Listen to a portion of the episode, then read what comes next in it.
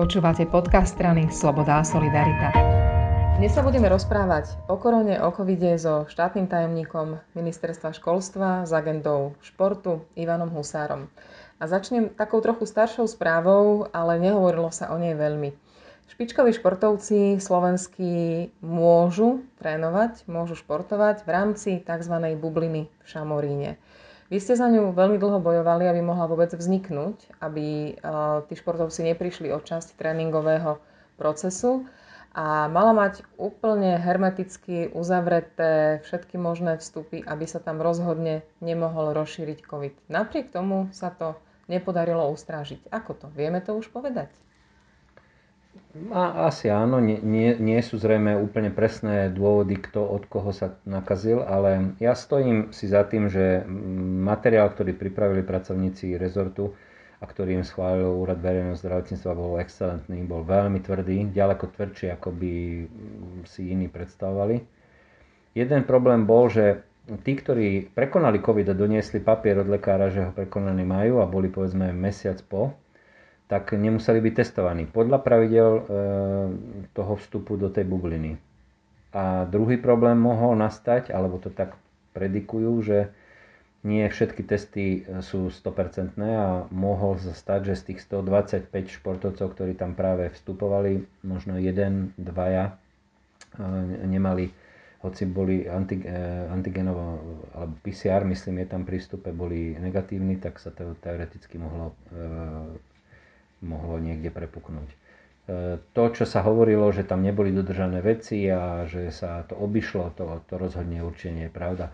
Pre nich je to jedna z možností robiť e, nejaký biznis a určite si vážili to, že tam myslím, že za dva mesiace bolo až 1200-1300 prenocovaní a v úvode zachytili na bráne dvoch alebo troch kanojistov a poslali ich preč.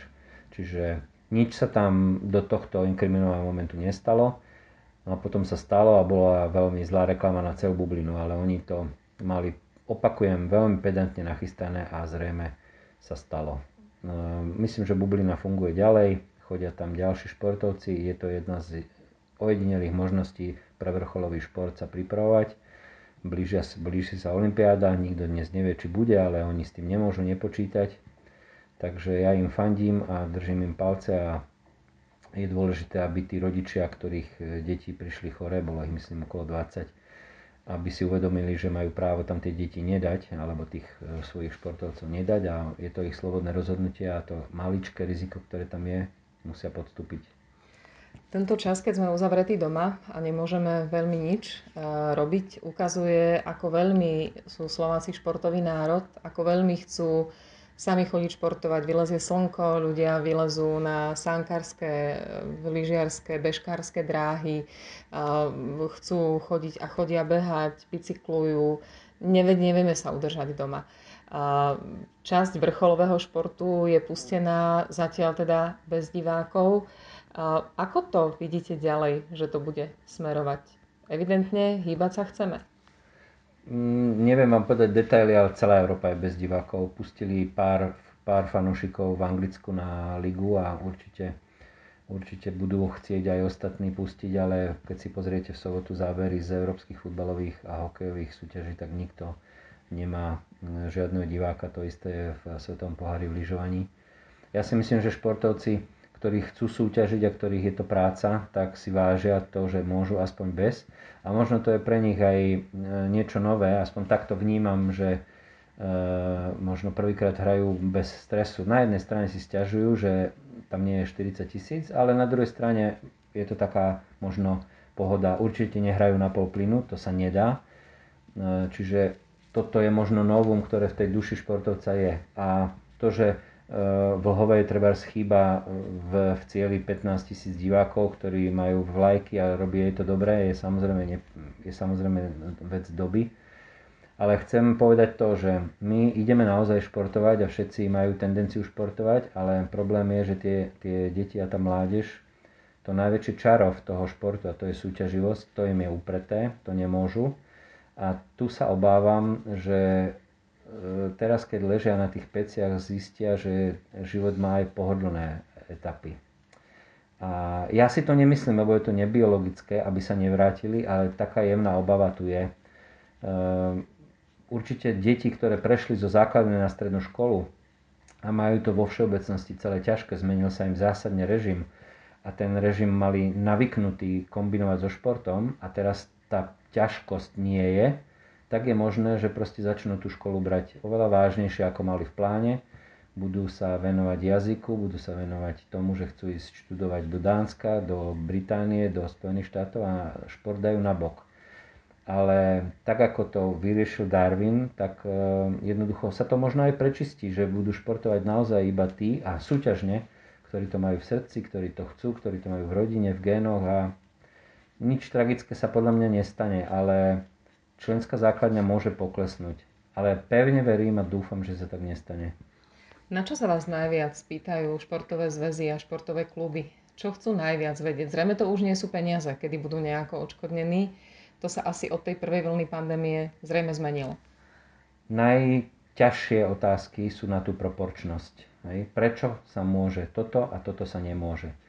Prečo, a to je veľmi ťažké e, vysvetliť, že v Kauflande, v Bile a v Tesku je naozaj na tej ploche pomerne veľa ľudí, Čechách to vyriešili, že z, z 300 nákupných vozíkov 200 odstavili. To je také mudré riešenie. Proste je len 100 vozíkov a do predaja nemôžete len s vozíkom.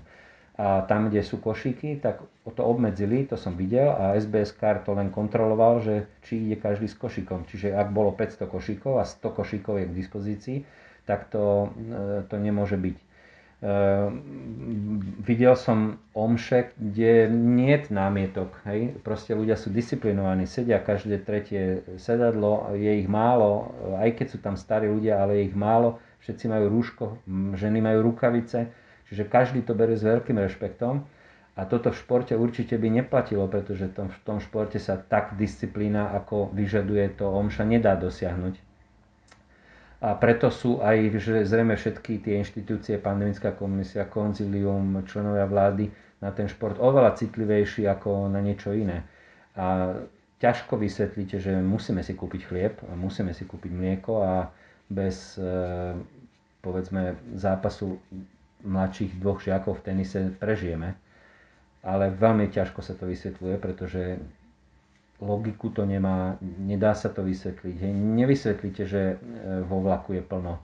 Hm. Nevysvetlíte, že vo vlaku sa ide reálne cez 7 okresov a nikto to nekontroluje. Ja, to nerozum, ja tomu nerozumiem, prečo sa tak nedieje, pretože všetci, ktorí máme obmedzenia, sme nachystaní ich dodržiavať a ako v úvodzovkách trpieť. A potom idete do vlaku a prejdete cez 7 okresov v, v nabitom vozni.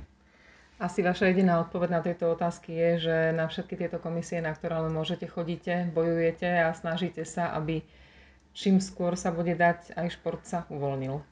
No, je to moja úloha, je to moje poslanie. Ehm, napríklad tý povolenie tých piatich súťaží to bola v podstate vec okamihu a vhodné minúty, ktorú som využil a pretože mi pomohli dvaja ministri z e, koalície, tak to tam zrazu prešlo ale je naivné si domnievať, že prídem s materiálom a automaticky prejde. Tie materiály, ktoré pripravujú národošportové zväzy, či florbal, či futsal, či ženská hokejová liga, všetky sú precízne pripravené. Nie tam argumentovať, že je to inak, že to by mohlo a toto by nemohlo. Ale to obecné heslo za 4 mesiace je mobilita. Mobilita, mobilita. Čiže všetko, čo má veľkú mobilitu, chcú tí odborníci zakázať tak ehm, toto sú proste problémy, ktorým čelím 5-6 mesiacov. Nechcem povedať, že ma to nebaví, lebo je to proste tak, že toto je momentálne život. Ale je to vyčerpávajúce a ťažké a nemôžeme sa venovať ehm, iným zmysluplnejším veciam. Jednoducho celá sekcia je teraz pro-covidovo nastavená. Či už nové zmluvy, či už nové vyhlášky, novely, všetko sa točí okolo vírusu No a nikto, najhoršie je, že nikto nevie. Aj keď Matovič dáva často otázku, povedzte, ako to bude, tak na to naozaj celosvetovo zrejme žiadna odpoveď nie je. Presne. Môžete sa utešovať možno len tým, že rovnako sú na tom vaši českí, polskí, argentínsky, britskí, kanadskí kolegovia. Ďakujem veľmi pekne. Majte sa, dovidenia.